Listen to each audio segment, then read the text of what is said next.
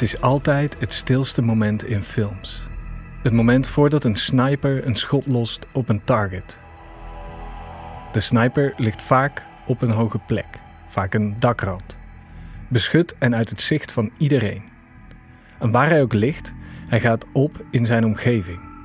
Hij is nagenoeg onzichtbaar.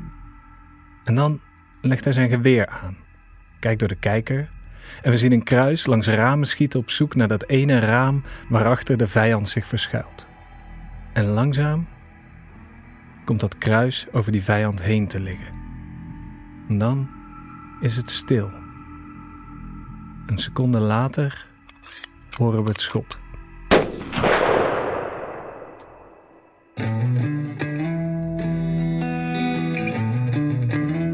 Mijn naam is Dennis Gaans. Ik ben schrijver en podcastmaker. Ik heb me altijd afgevraagd of het echt zo werkt, sniper zijn. En wat voor persoon je daarvoor moet zijn. Ik weet, bij de commando's zitten snipers. Die zoals alle commando's omgeven zijn door een zweem van geheimzinnigheid. Niemand weet precies wat ze doen, waar ze dat doen en wanneer. Maar daar komt nu verandering in. Dit is Below the Radar Above Yourself. De podcast die een unieke inkijk geeft in het werk en het leven van de elite troepen van de landmacht. De Nederlandse Special Forces. Oftewel, de commando's. In deze podcast vertellen de commando's zelf waar ze voor opgeleid worden, hoe een geheime missie in zijn werk gaat en wat voor mensen het eigenlijk zijn, die mannen van het Korps Commandotroepen. Of het KCT, zoals ze het zelf noemen. Ik ben je gids in die wereld van het KCT. Iedere aflevering neemt een van de commando's mij en dus jou mee op een missie.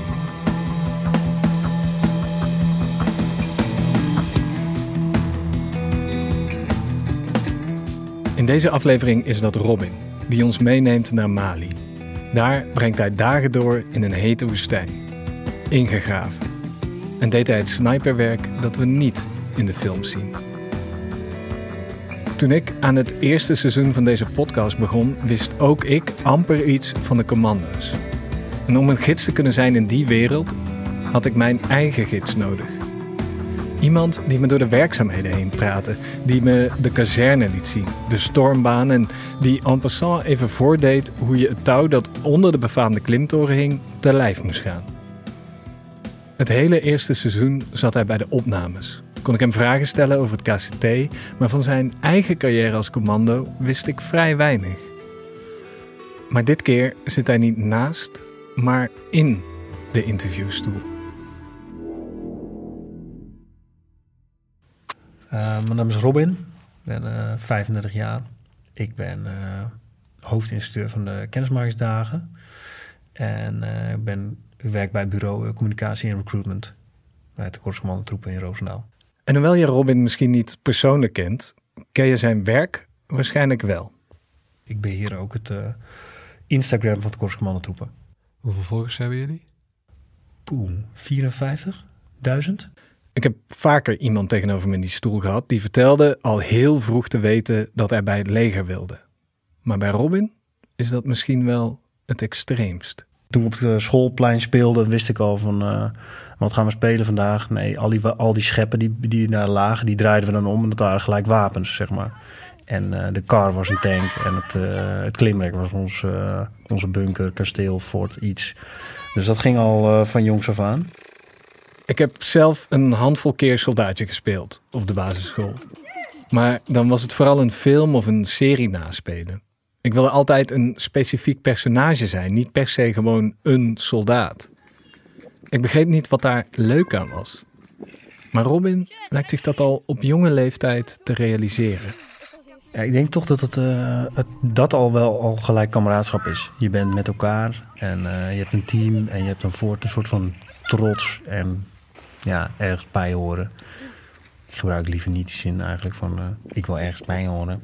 Maar je, het is wel kameraadschap. Wij zijn goed en wij gaan winnen en uh, niemand kan ons verslaan, zoiets. Ja, misschien eerder onderdeel zijn van iets groters. Ja, en iets goed te doen. Uh, en dat je denkt van ja, ik wil, ik wil iets goed doen voor de wereld. Dus niet per definitie van ik wil iedereen doodmaken en wij gaan winnen. Nee, maar ik wil iets goed doen. Het is meer dan een spel. Al snel wordt het serieus trainen. Heeft Robin een complete uitrusting aangeschaft. En terwijl zijn leeftijdsgenoten op zaterdag uitslapen en de rest van de dag bezig zijn met waar ze die avond gaan stappen en wie ze wellicht kunnen versieren, ligt Robin om 8 uur ochtends volledig gecamoufleerd in de duinen.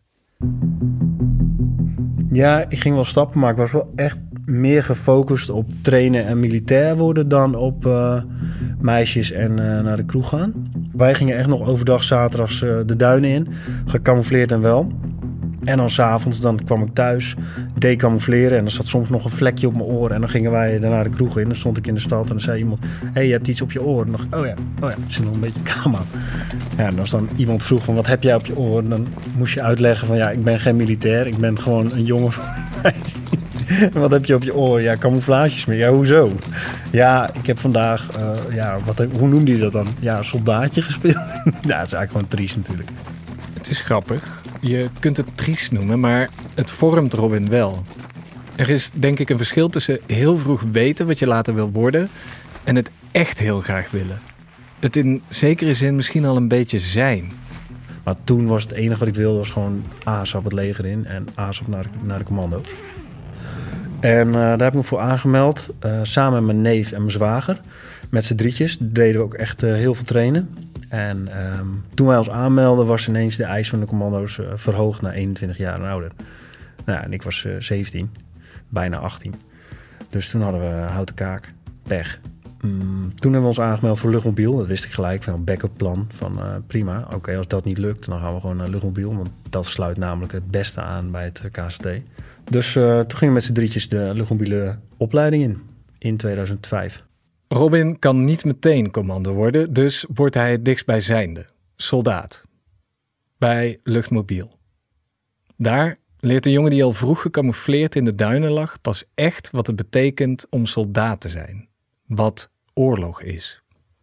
Mijn eerste uitzending uh, in 2007 ben ik ook uh, in een vuurgevecht beland in een hinderlaag. En daarbij uh, was eigenlijk mijn eerste vuurgevecht. En in dat vuurgevecht is ook mijn beste maatje toen omgekomen. Dus ja, dat was wel gelijk echt heel erg met je neus op de feiten van wow, dit is oorlog, zo gaat het en dit zijn de gevolgen. ja, dat was heel heftig natuurlijk. Tim Hoogland was de eerste militair sinds de Korea-oorlog die is gesneuveld door vijandelijk vuur. En hij was ook Robins beste vriend, die hij dus meteen op zijn eerste missie verliest. Robin mag even terug naar Nederland voor de begrafenis. En uiteindelijk moest hij weer terug naar Afghanistan om de missie af te maken. Ja, dan ben je wel uh, eventjes weer met beide benen op de grond. Dat je denkt van oké, dit is het wel. Maar hoe ga je dan terug? Ja, zeg maar, wat, hoe voelt dat?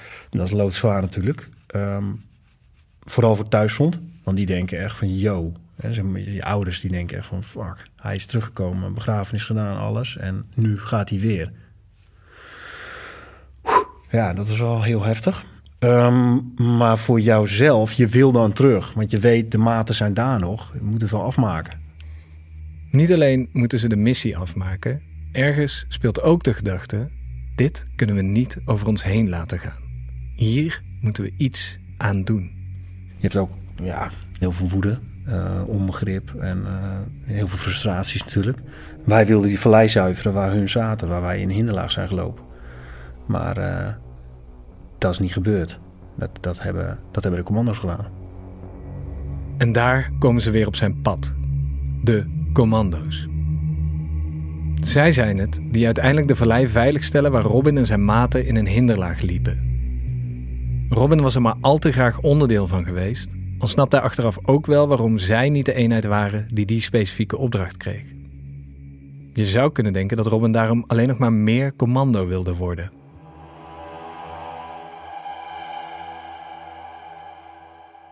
Na die missie wilde ik eigenlijk helemaal niet naar het KST. Want ik dacht van ja, waarom zou ik naar het KST gaan? Die, dan ga ik weer naar Afghanistan, alleen dan met een andere club op. En die kogels die dan om mijn oren vliegen zijn dezelfde kogels. Dus komt in hetzelfde land. Ik loop met alleen een ander wapen. Uh, qua uitrusting ook iets anders. Maar het is, niet, het is niet een andere vijand of zo. Toen vond ik dat zo. Dacht van ja, waarom zou ik commando worden? Wat, wat, wat maakt het verschil? Dus toen ben ik gebleven en toen mocht ik uh, plaatsvervanger worden. Plaats van het groepscommandant bij Luchtmobiel. Uh, dat vond ik ook een hele eer natuurlijk. En toen kwamen allemaal nieuwe jongens en we gingen ons weer helemaal opwerken voor een nieuwe missie. En uh, ja, toen gingen we eind 2009 gingen we weer. Ja, dat was ook super gaaf om het gewoon zeg maar door te groeien en te zien waar je staat met je eigen kennis en ervaring en dat over te dragen op nieuwe jongens. Dat, dat, ik heb daar toen echt heel erg van genoten. Ik vond het echt heel tof om iedereen weer op een bepaald niveau te krijgen en uh, uiteindelijk weer uh, ervoor te gaan. In het trainen van nieuwe soldaten hervindt Robin zijn passie voor het leger. Vindt hij een nieuwe manier om wel weer naar Afghanistan te gaan. Diezelfde vijand onder ogen te zien. Het wakkert ook de ambitie in hem weer aan. Want hoewel hij het tof vindt om zijn kennis over te dragen aan die nieuwe jongens, is het ook elke keer weer hetzelfde elke keer gaat het hier weer opnieuw. Er komen elke keer weer nieuwe jongens. En elke keer weer moet ik beginnen bij niveau 1 om hun op een bepaald niveau te krijgen. Stond het je eigen ontwikkeling in de weg? Ja, ja. Uiteindelijk heb je voor jezelf een bepaald uh, plafond bereikt. En nadat ik terugkwam in 2010, uh, heb ik me gelijk aangemeld voor kennismakersdagen. En toen kwam ik bij het KST en toen dacht ik, ja, oké, wacht even. ik ben nog helemaal niks. En de sky is the limit. Het KCT is andere koek. En dat merkt hij al snel genoeg. En toch leveren zijn dienstjaren hem een voordeel op. Ik wil niet zeggen dat het makkelijk gaat allemaal, maar je gaat er gewoon, je loopt er gewoon doorheen. En je weet als iemand een bepaalde tijd roept, dat je denkt, ja, oké, deze wordt wel tricky. Uh, die ga ik waarschijnlijk niet halen. Maar dat zal waarschijnlijk zijn omdat ze willen zien wat onze werkethos is. Hoe hard gaan we? En als je in zo'n opleiding zit en je bent al militair, dan weet je dat ook. En dan denk je niet van, oh, ik ga het nooit halen. Shit. Nou, ja, hoofd naar beneden. Nee, dan denk je van, fuck it, rammen. En uh, we zien het wel. Maar ondanks zijn ervaring als militair valt de ECO, de elementaire commandoopleiding, ook Robin zwaar. Fysiek had ik het heel zwaar. Ik had uh, voordat ik uh, naar het KST ging een lopersknie opgelopen door te veel te sporten. En een lopersknie die lost zichzelf eigenlijk alleen maar op, of in ieder geval dat is mijn kennis, uh, door rust te houden. En dat werkte wel. Maar als je heel veel rust houdt, word je, daar word je niet fit van. Uh, dus ik had wel voldoende rust gehouden, maar ik was niet meer fit. En ik wist mentaal dat het juist wel heel goed zat en dat ik het wel echt wilde. Maar ik had het echt nooit gehaald als uh, de maten me niet geholpen hadden. Nooit niet. Nee, zeker niet. Een extra motivatie voor Robin is dat zijn neef, met wie hij zich ooit wilde aanmelden bij het KCT, inmiddels commando is. Robin kan niet achterblijven. Dus vecht hij zich langzaamaan weer fit, weer op niveau. Tot een punt waarin hij niet alleen maar een blok aan het been van zijn medecursisten is, maar zelf ook mensen kan helpen. En dan komt de afmatting. De afmatting is, uh, is de laatste week van de commandoopleiding. Iedereen haalt hem, iedereen loopt hem uit, of in ieder geval iedereen die eraan start. Maar je moet hem wel even lopen. en dat zei mijn neef ook tegen mij. zei, joh Rob, eh, je bent nu al bij de. Je hebt het nu gewoon gehaald. Dus met die mindset ging ik erin. Nou, dan denk je echt van... Ik was echt kwaad op hem. Ik dacht echt van, hallo gozer. Je loopt dit even uit. Ik loop dit helemaal niet uit. Dit is zo zwaar. En het is zo ver. Het zijn zoveel kilometers en zo weinig slaap. Ja, het is echt de zwaarste week van de commandoopleiding. Zeker. Maar ook de mooiste week. Ik had echt momenten dat ik uh, dingen herkende van foto's die ik vroeger uh, ja, in, een, in tijdschrift had gezien of zo. En ik dacht van holy shit, ik, ik loop nu gewoon hier. Ik loop gewoon op dat punt. En ik heb een tokkel om en een mutsers op mijn kop. Ja, dit is wel echt super dik. Ja, ja vond ik wel. Want elke stap die je zet, ja, weet je gewoon uh, dat je dichter bij de poort bent. Robin haalt die poort. Hij loopt er doorheen en hij is commando. En Terwijl hij er zo over vertelt, hoor ik ook, met hem liep ook die jongen door de poort. Die jongen die tot zijn vijftiende gecamoufleerd door de duinen tijgerde. Die misschien even zoek was bij luchtmobiel, maar hier als commando het avontuur vindt waar hij ooit naar zocht. Ja, zeker. Ja, hier krijg je alles. Het, is, uh, het gaat één grote sneltrein en het gaat maar door en het houdt niet op. En het is de hele tijd van wow. Oké, en dan kun je dat en dan ga je weer door naar het volgende uh, onderwerp. Dus je gaat parachutespringen in, uh, in Amerika of in Frankrijk. Uh, dan heb je dat gedaan, dan kun je dat. Dan ga je weer naar, naar Duitsland. Dan loop je weer in de bergen van Oostenrijk. En dan ben je weer in Nederland in een duikpak door een haven aan het zwemmen. En dan zit je weer op een quad. Ja, ja, het gaat maar door. Ja. Ervoer je dat ook zo? Van dit is het? Waar, ja. het me ooit om te doen was? Ja, zeker. Je, je werkt met uh, mega gemotiveerd personeel. Je bent met de jongens waarmee je net de commandoopleiding hebt gedaan. Dus je kent elkaar heel goed. En uh, je gaat alleen maar al dat soort dingen doen op het hoogste niveau. En je krijgt les van instructeurs die uh, ja, echt heel goed weten waar ze over praten. En natuurlijk echt uh, superveel ervaring hebben. En hun zijn dus die gasten die, die ik heb zien rondrijden door Afghanistan toen ik daar als luchtmobiele militair rondliep. En hun hebben al die acties gedaan. Het, ja, het zijn verhalen, het zijn legendes. Uh, ja, het is bizar. Als hij de ACO gehaald heeft, begint de VCO. En gaat hij al die dingen doen waar hij vroeger voor trainde. En nu leert hij het echte werk toen pas kwam ik er ook echt van, wow, ik dacht dat ik kon schieten. Nou, ik kon helemaal niet schieten.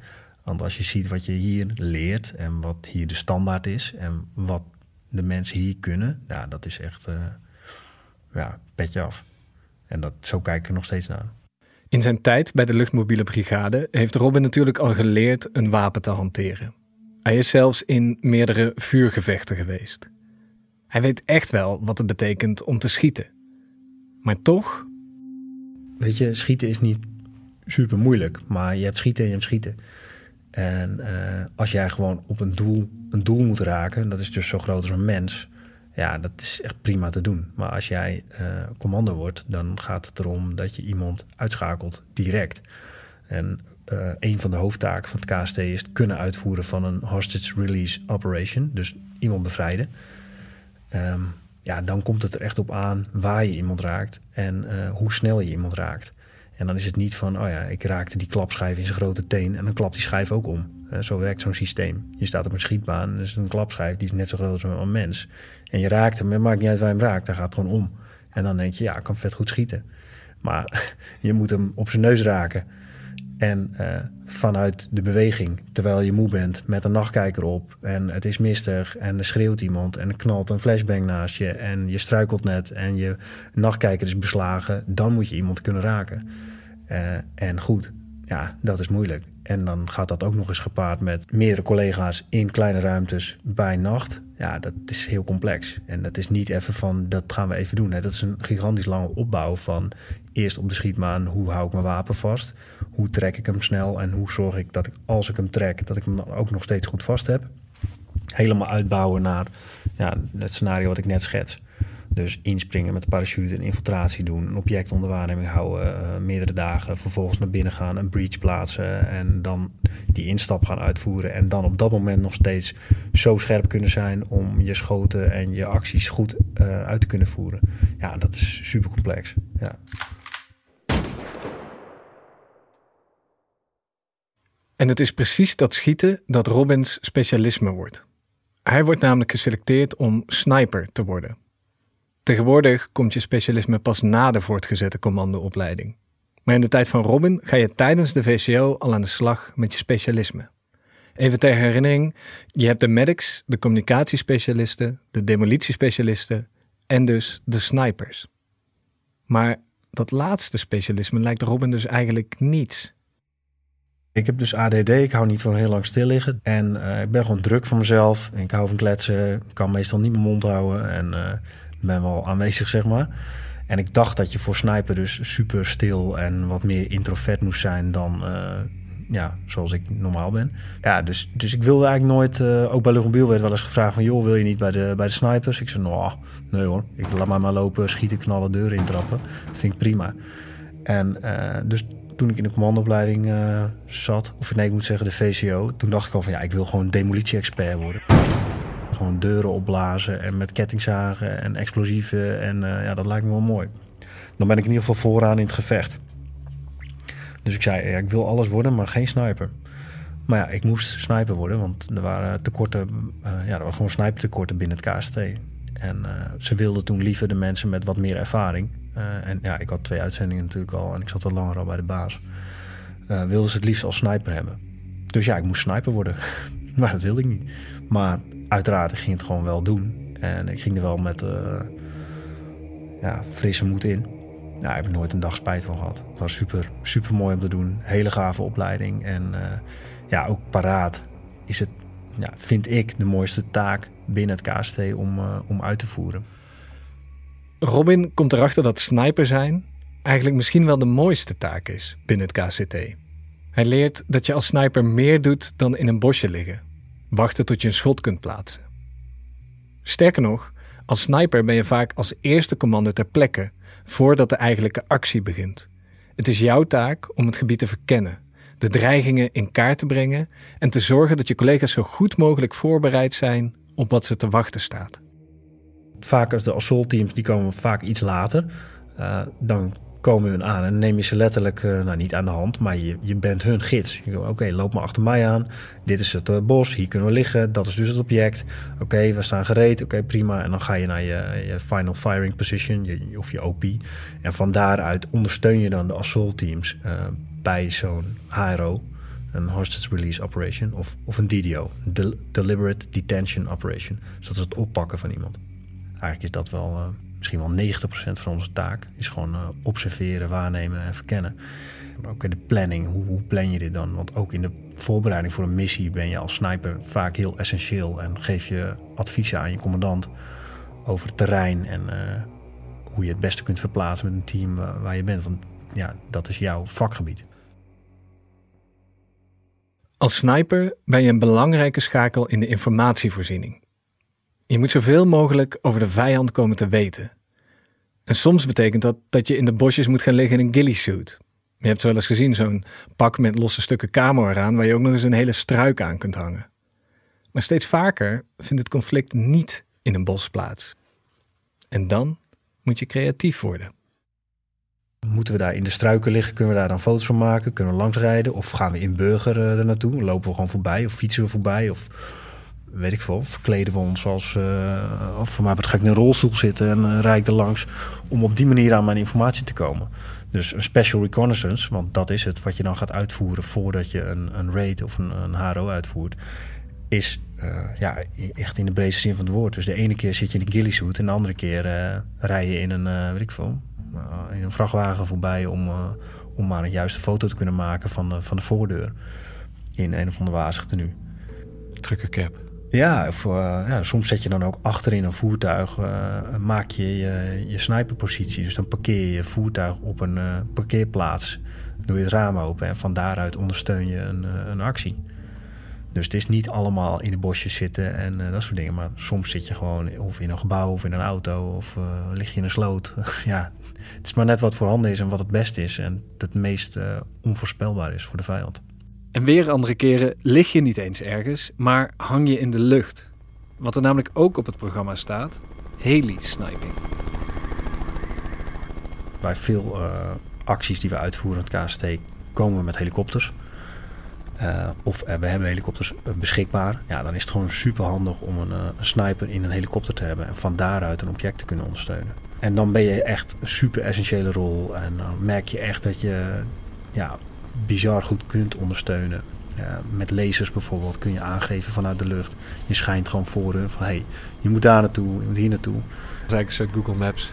Ja, Google Maps en een uh, moordmachine vanuit de lucht, zoiets. Persoonlijk vind ik dat ook een van de mooiste dingen. En dat heb ik ook heel veel gedaan uh, binnen het KST. Om vanuit de lucht te kunnen ondersteunen bij, bij dit soort acties. Ja, dat is echt top.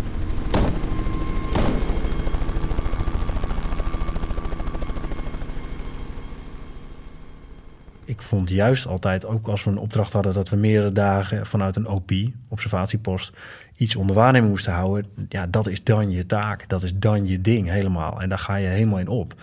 En uh, ja, je hebt dan ook al je energie nodig om wakker te blijven en uh, warm te blijven. dus je bent continu bezig met een routine draaien. Een uurtje waarnemen, een uurtje eten, een uurtje slapen, wacht houden, weer een uurtje waarnemen. De, ja, je zit nooit stil. En uh, ondanks dat je dus wel stil zit, zit je niet stil. Je bent bezig. Je maakt foto's, je moet uh, filmen. En die foto's moet je op een, uh, op computer zetten. En die stuur je via een radio, satcom, stuur je dat weer door naar de ops. En je wil producten aanleveren aan de assault teams Van hey, dit is het object waar jullie naar binnen moeten. Zo ziet het eruit. Dit zijn de deuren. Hier zien de ramen. Er lopen zoveel guards. Die hebben deze bewapening. En dat is, dat is je ding. Dat is wat je wil. Dat is je, je satisfaction. Dat je van hun na de actie te horen krijgt van wow. Die informatie die jij van tevoren gestuurd hebt. Ja, het was echt spannend. Echt spannend. Thanks. En hoe heb je deze foto kunnen maken? Je, daar ligt de uitdaging van lukt het mij s'nachts om dusdanig dichtbij te kruipen en dan bij nacht met een lange sluitertijd een foto te maken van het object of van een, van een guard. Van hey, dit is wat jullie tegen gaan komen. En dan stuur je die foto door. Ja, dat is, dat is, daar haal ik mijn, uh, mijn energie uh, vandaan.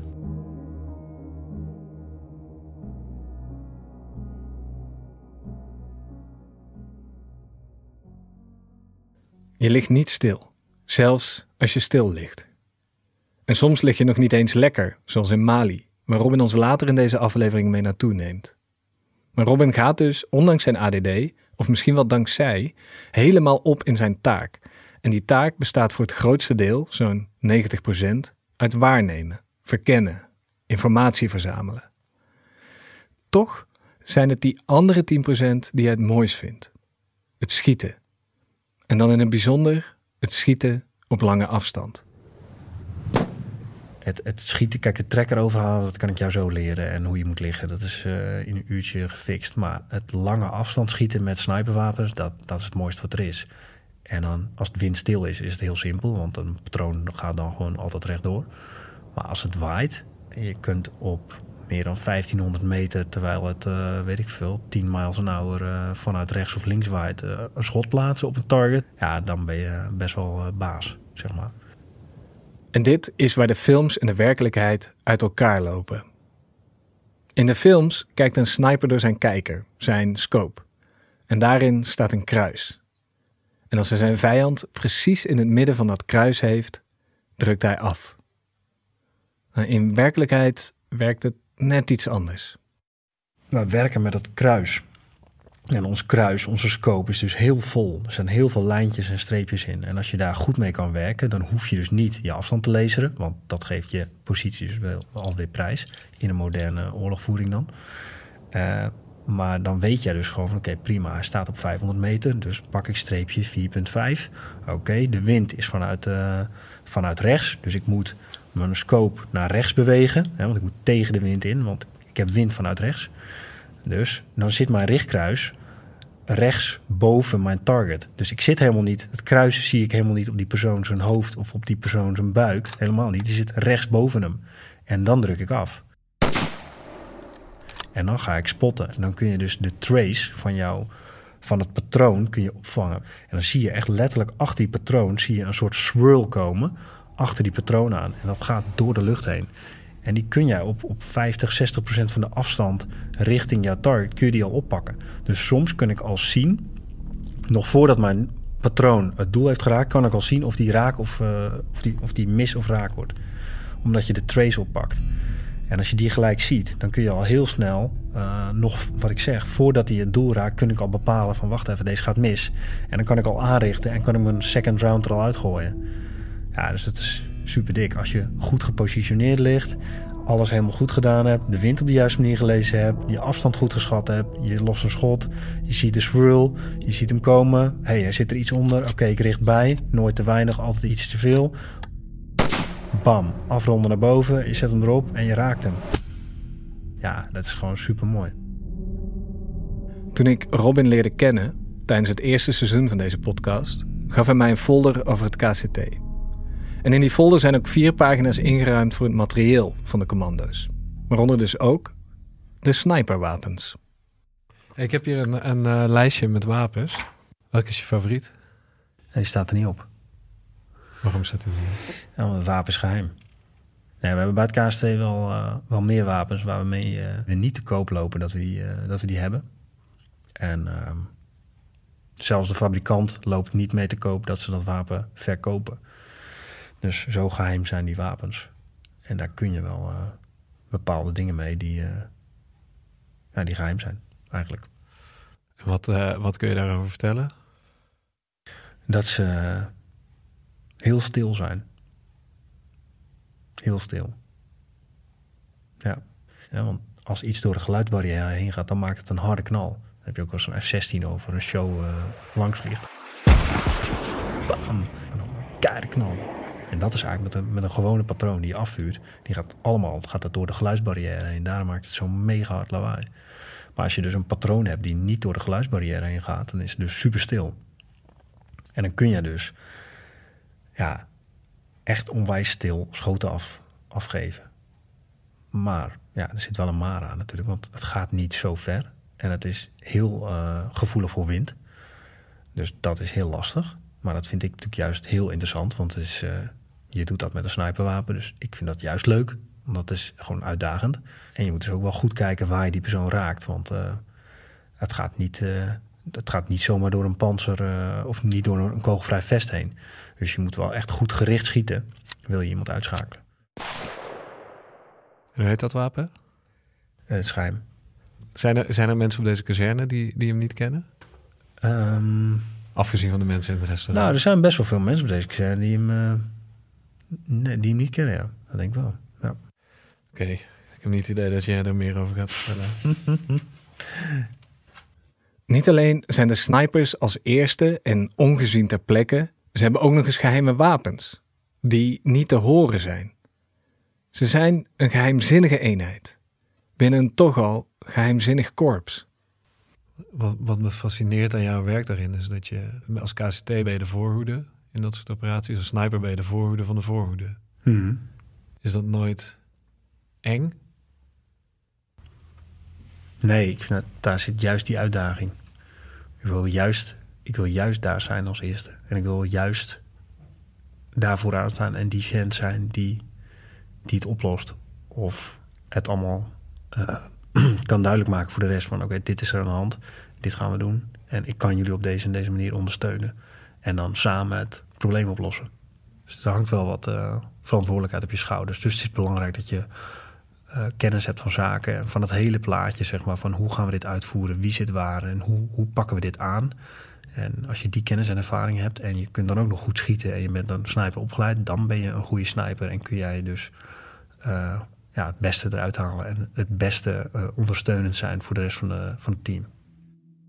De snipers zijn de voorhoede van de voorhoede. Zoals we al vaker hebben gehoord in deze podcast, zijn het de commando's die als eerste een gebied inkomen. Als onduidelijk is wat er ergens speelt, wat de gevaren zijn, wie de vijand is of hoe het terrein erbij ligt. Het terrein waar Robin ons mee naartoe neemt, hebben we eerder bezocht. In aflevering 3 en 8 van deze podcast. We hebben het over Mali, waar het KCT onderdeel is van de grootschalige inzet MINUSMA. Korte recap: MINUSMA is een langlopende vredesmissie van de VN. Tien jaar geleden probeert een groepering islamitische fundamentalisten in Mali de macht te grijpen. En al snel is het niet één groepering, maar verschillende. En hoewel die opstand dan de kop al is ingedrukt, zijn die groeperingen nog niet verdwenen uit het land.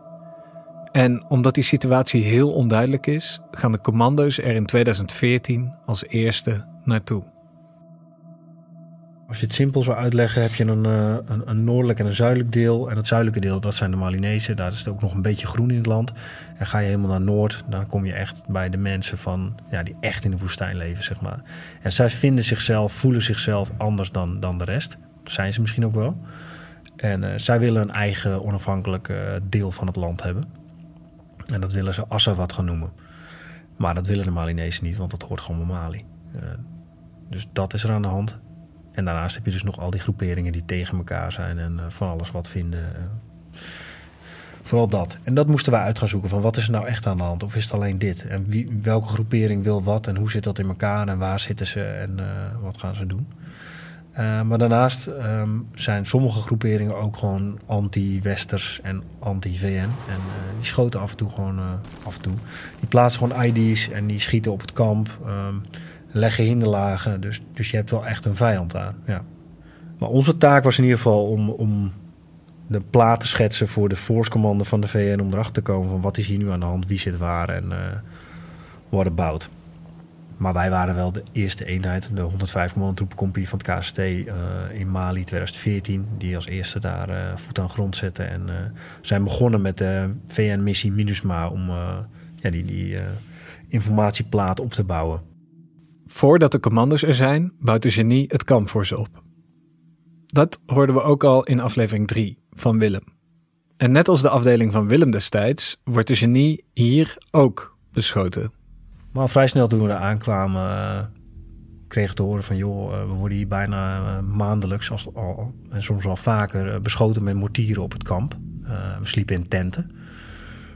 En de tenten stonden ook erg dicht op elkaar. Dan had je wel uh, aan het einde van de weg had je een, een, klein bunkertje. Maar het is natuurlijk niet fijn als jij daar een kamp probeert op te bouwen. En uh, je moet s'nachts in een tent slapen en uh, de mortieren vliegen om je oren. Ja, daar word je niet blij van. En dat gebeurde daar regelmatig. En vooral bij volle maan. Want dan konden die, ja, die lui van die groepering, waarschijnlijk Ansar en Dien... Die konden dan het maanlicht gebruiken om hun mortier af te richten richting het kamp. En op die manier granaten op ons eh, af te, te schieten. Dus ik kreeg al vrij snel de taak van... joh, als jullie nu toch zijn, KST... dan kunnen jullie niet eens kijken of jullie wat aan dat probleem kunnen doen. Nou, dat is natuurlijk een mooie taak voor ons. En dat is waarom wij op de wereld zijn. Dit is Robins eerste missie als KCT'er. En hij is nog niet goed en wel geland of ze krijgen ook meteen een echte commandotaak. Uitzoeken wie ze beschiet en er een einde aan maken. En zoals we inmiddels weten is het commandomotto nu of nooit. Dus gaan ze meteen aan de slag. Uh, dus we wisten vanaf bepaald, uh, door het middel van kruispeilingen, van waaruit zij uh, globaal eh, de mortierbeschietingen deden op ons kamp. En toen zijn we begonnen met de planning van, oké, nou, hun zitten dus daar, wij zitten hier. Hoe gaan we daar komen? Hoe groot is dit gebied? Nou, dat is echt wel een flink gebied. Dat je niet even zegt van, oh ja, dat is een veld van 50 bij 50 meter en uh, daar zitten ze. Nee, dat was echt wel een flink gebied van waaruit zij uh, die, de mortieren af, afvuurden op ons. Dus we hadden twee teams gemaakt, twee teams van 10 man. Uh, en dan zie je dus dat je als sniper echt het voortouw moet nemen. Want zoveel snipers heb je natuurlijk niet in je compie. Dus er gingen ook heel veel lui mee die niet uh, sniper of uh, SR-minded waren. Maar meer echt assaulters. En dan moet je dus als sniper echt het voortouw nemen. En zeggen van joh, we moeten dit doen. We moeten zus. Een camo net meenemen. We gaan scheppen meenemen. Mali is best wel plat. Of in ieder geval in sommige delen wel. En dat plateau Batal, waar die operatie zich afspeelde. Dat is best wel vlak gebied. Dus we hadden ervoor gekozen om aan de hand van kaarten en dronebeelden om, om onszelf in te graven. Echt oldschool commando-werk eigenlijk, vanuit de Koude Oorlog. Hadden toen nog geen helis in het gebied, dus we moesten het echt met vier tonners doen, voertuigen. En ja, je gaat kijken van, joh, we gaan, we gaan erin. We zijn daar meerdere dagen, meerdere nachten volgens mij vier nachten in totaal. Old school commandowerk. Precies wat Robin als kind in de duinen al deed. Ze besluiten zich in te graven en vier nachten lang op patrouille te gaan. In het gebied waarvan ze vermoeden dat de vijand er zit. En dat klinkt misschien kort, vier nachtjes. Maar dit is wel wat anders dan vier nachtjes Centerparks of een ondergrondse hut in de duinen. Dit is Mali. Dit is de woestijn. En het is oorlog. Het was in de zomer. Ja, het was er echt. Ik was natuurlijk al twee keer in Afghanistan geweest, dus ik dacht dat ik wel wist wat warm was. Maar Mali is nog, ja, echt, dit is niet te vergelijken. Het is echt nog veel heter. Echt dat je op je horloge kijkt en dan zegt hij echt 60 graden, dat soort dingen. Je denkt, nou, dit kan niet waar zijn. En misschien wordt het wel niet 60 graden, maar het kan makkelijk dagen achter elkaar boven de 40 kruipen. En dit is een andere hitte dan in Nederland. Dit is de droge woestijn. Dus er moet water mee. Heel veel water. De commando's splitsen zich op in twee groepen van tien, die elk 20 rugzakken meenemen. 10 voor hun materieel en 10 alleen maar gevuld met water. En zo staan ze daar, in die woestijn, midden in de nacht. En ze moeten op zoek naar een goede locatie om zich in te graven. Nou, we hadden een locatie gepland vanaf de kaart en uh, dronebeelden van waaruit wij dachten dat dat een goede locatie zou zijn voor onze uh, OP slash ondergrondse locatie eigenlijk. Voor onze ploeg dan. Hè. We hadden twee ploegen van tien man. En uh, toen zijn we uitgestapt en het gebied ingegaan naar een LGO, je laatst gedekte opstelling. Uh, om van daaruit uh, verkenning op te starten van wat is nou echt een goede locatie voor onze ondergrondse locatie. En dat deed ik samen met, uh, met Richard, mijn sniper buddy. De snipers nemen ook hier weer het voortouw. En dan daalt het besef bij Robin in. Wat hij nu eigenlijk aan het doen is. Ja, dan loop je daar. Dan heb je wel echt even het besef van wow, ik ben nu gewoon commando. Ik ben nu onderdeel van deze operatie. We zijn in vijandelijk gebied. Het is nacht. Het is bloedheet. En we zijn met z'n tweeën en we gaan op zoek naar een goede plek. En als wij die niet snel genoeg vinden, dan wordt het straks licht. En dan uh, worden we misschien wel gesnaaid. En dan is deze operatie gelijk al gefaald. Of misschien, ja, je weet het niet, hè? misschien uh, word je gesnaaid en komen er daarna 30 uh, pick-ups op je afgereden met, met een hele groepering erin. En ben je gewoon de pineut. Kan ook. Hij is nu echt commando. En hij loopt met zijn sniper buddy, met z'n tweeën maar, door de woestijn in vijandelijk gebied, midden in de nacht. Op zoek naar een locatie om tien man in te graven. Ik geef het je te doen. Maar natuurlijk vinden ze die locatie. Nou, het was een soort van geul met een struik eroverheen. En uh, we hebben de rest van het team opgehaald. Zijn we dus gaan pendelen, want je moest die rugzakken heen en weer uh, sjouwen. Dus dat was ook nog een paar kilometer lopen. Echt stoempen, echt zwaar. En vervolgens zijn we bij nacht gaan beginnen met graven. Om die geul onder die struik dieper te maken. Zodat we daarin uh, 10 man kwijt konden. Plus 20 rugzakken. En hebben we een kamonet uh, eroverheen gespannen. En daar nog zand overheen gegooid en, en, takken om het helemaal weg te werken. Dit is waar Robin al voor trainde voordat het hoefde. Een geheime hut bouwen die niemand kan vinden. Al hangt er nu natuurlijk echt iets vanaf. Nou, ik denk als je kijkt naar uh, alle films en de boeken die je ook leest, als daar gewoon een schaapherdertje voorbij loopt en die ziet jou en die is jou uh, kwaadgezind en die vertelt dit aan de verkeerde persoon. En die persoon die hoort van, joh, er zitten daar een paar lui in een geul en die zijn met weinig. En hun komen daar echt naartoe met uh, 50 paks met wapens. Ja, dan zijn wij de Sjaak. Kun je wel met z'n tien, kun je met tien commando's zijn. Maar als daar voertuigen aankomen met, met, met machinegeweren erop ja, dan ga je er gewoon aan. Het was dus midden in de woestijn. Er waren daar geen, geen dorpjes, geen tenten, kampjes of dingen. Maar de volgende ochtend uh, kwamen we er wel achter dat er elke ochtend dus een vent op een brommer uh, vlak langs onze locatie afreed. Dat was dus zijn route. Voor hem was dat gewoon een, een, een, weg die hij elke ochtend nam naar, weet ik veel waarheen. Van zijn verblijfplaats naar, weet ik, misschien wel zijn werk of zo, of een ander dorp. Maar elke ochtend reed hij daar langs. Ondanks dat je dus denkt dat jij echt in een, in een plek bent die helemaal uh, cut off is van de wereld. Ja, dat is niet meer joh. Heel de wereld is bewoond, overal zijn mensen. De vijand kent het gebied natuurlijk beter dan zij. En wie weet zien zij wel meteen dat er een gek bergje is waar eerst een geul was. Er is geen schaapsherder die ze ontdekt. Ze zijn dan misschien wel goed verdekt, echt comfortabel is het niet. Volgens Robin was de geul die ze hadden gegraven een soort oven. Het was mega warm, veel te warm. En het was echt serieus zwaar overdag om uh, gedisciplineerd te blijven, de wacht te houden. Uh, want we hadden uiteindelijk uh, bleven niet alleen maar onder de grond, we hadden ook wel een wachtpostje. want je wil niet dat je verrast wordt dat er zomaar ineens lui jouw locatie op komen lopen. En je moet proberen te slapen, want je weet dat je de hele nacht patrouilles moet uitvoeren in het, in het gebied. En ja, ik vond het wel echt. Ik vond het die vier dagen vond ik zwaarder dan de commandopleiding in zekere zin. S'nachts kunnen ze er wel op uit. Dan begint het echte werk. Bij nacht gingen we eruit in groepjes van twee man om uh, ja, verkenningen uit te voeren in het gebied. Om een zo groot mogelijk gebied te bestrijken eigenlijk om de vijand te, te disrupten en het liefst te vinden en uit te schakelen. Dit keer loopt Robin niet met zijn sniper buddy, maar met een assaulter, een demspek. Robert. Dus dan loop je letterlijk met z'n tweeën door de woestijn, midden in de nacht. En uh, ja, dan komt ineens wel dat besef dat je denkt van wow, ik ben hier nu in veilig gebied. En als we straks die vijand zien, dan, dan zijn we ervan. Dan moeten wij het doen.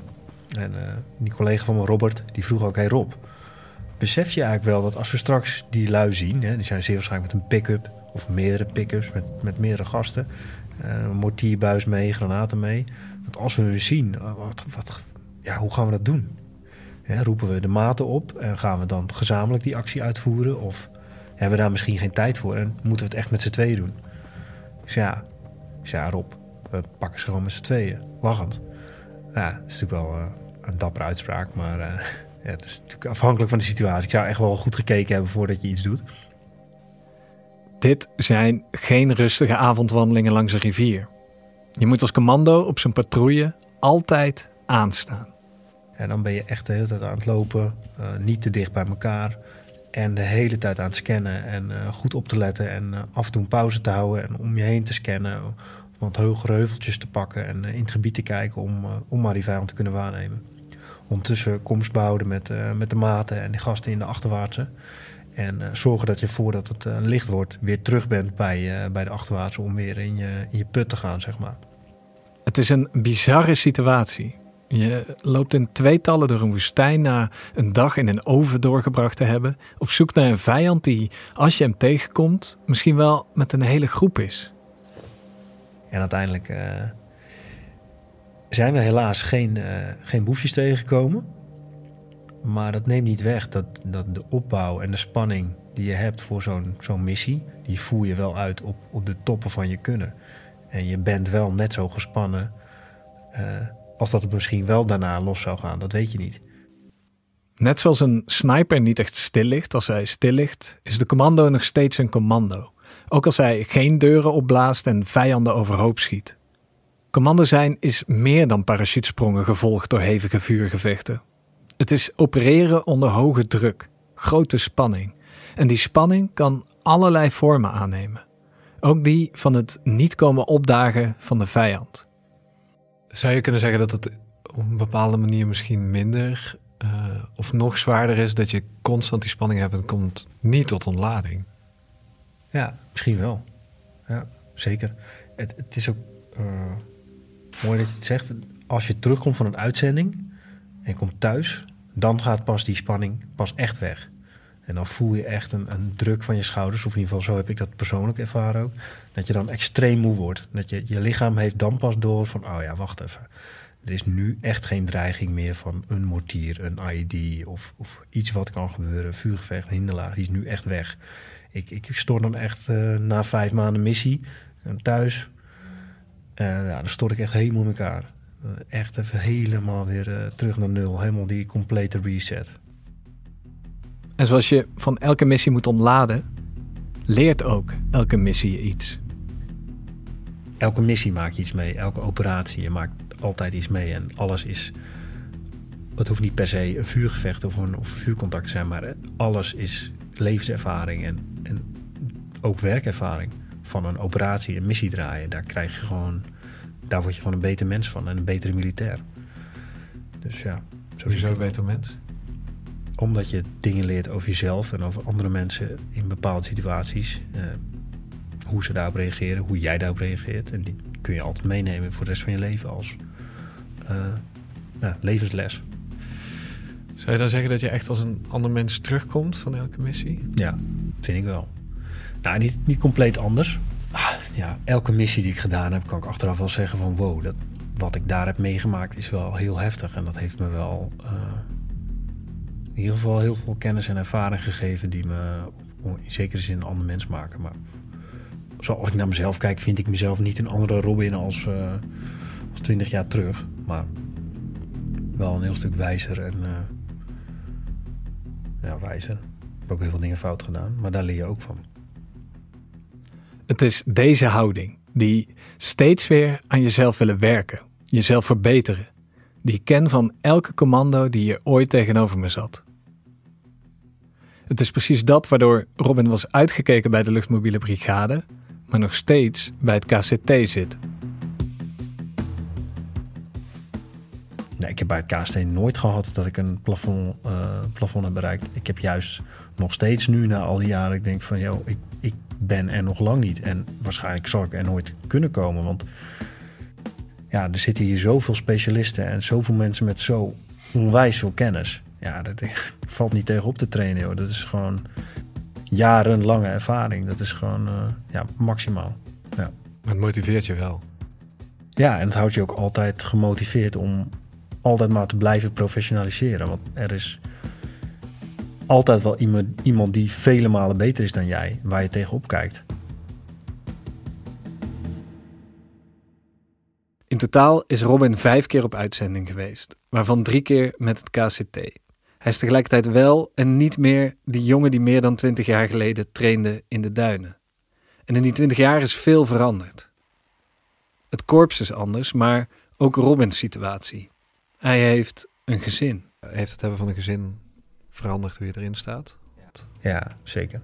Ja, ja dat maakt het wel uh, heel anders. Ja, het is denk ik ook uh, op een missie denk dat je meer nadenkt over de risico's voor jezelf voordat je acties gaat ondernemen. Uh, dat sowieso. Maar ook uh, hoeveel je er voor hun kan zijn. En de zorg voor de kinderen. En het, gewoon het, normale leven. En dat, dat vergt gewoon heel veel tijd en effort. En dat is gewoon heel zwaar voor één ouder om dat in, in, in een eentje op te lossen. Dus ja, dat, dat heeft het allemaal wel. Maar kijk op het werk wel doen veranderen. Ja. Daarom heb ik ook deze functie nu. Ik ben nu communicatie en recruitment. Dus ik ben een van de hoofdinstructeurs van de kennismakingsdagen. En zijn vooral bezig met het recruteren van nieuwe jongens. En nou, onlangs dus ondersteund bij de ACO.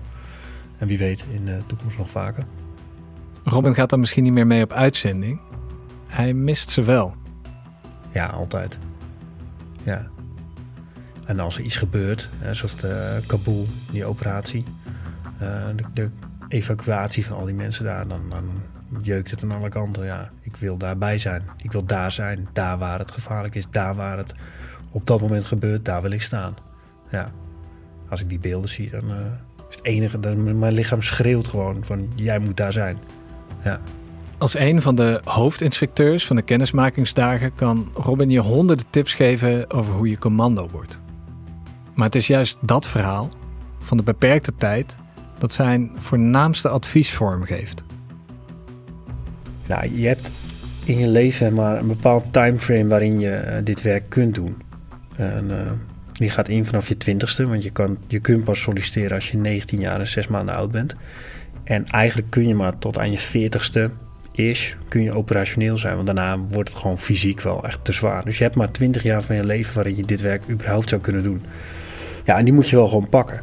En uh, ik ben zelf ook achteraf, vind ik dat ik te lang bij de Groenpiel ben blijven hangen. En had ik uh, meer missies kunnen doen met KST. Dus ja, ik zou zeggen, stop met twijfelen en maak die stap. En ga juist wel deze kant op. Want je zult er geen spijt van krijgen.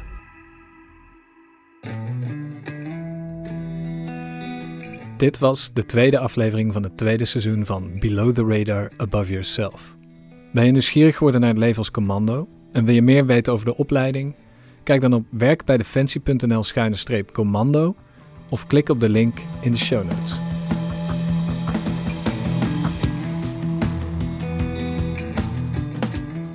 In de volgende aflevering, en meteen de laatste van dit seizoen, gaan we terug in de tijd.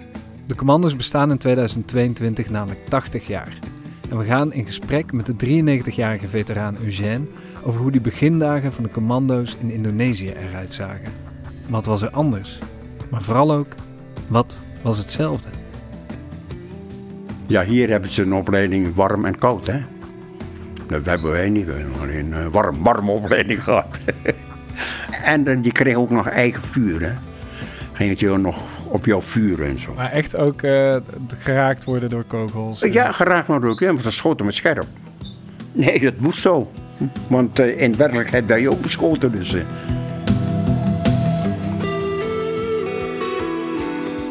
Below the Radar Above Yourself is een podcast van het ministerie van Defensie en Dag en Nacht Media. Het sounddesign is van Studio Cloak en mijn naam is Dennis Gaans. Je hoort me weer in de volgende aflevering.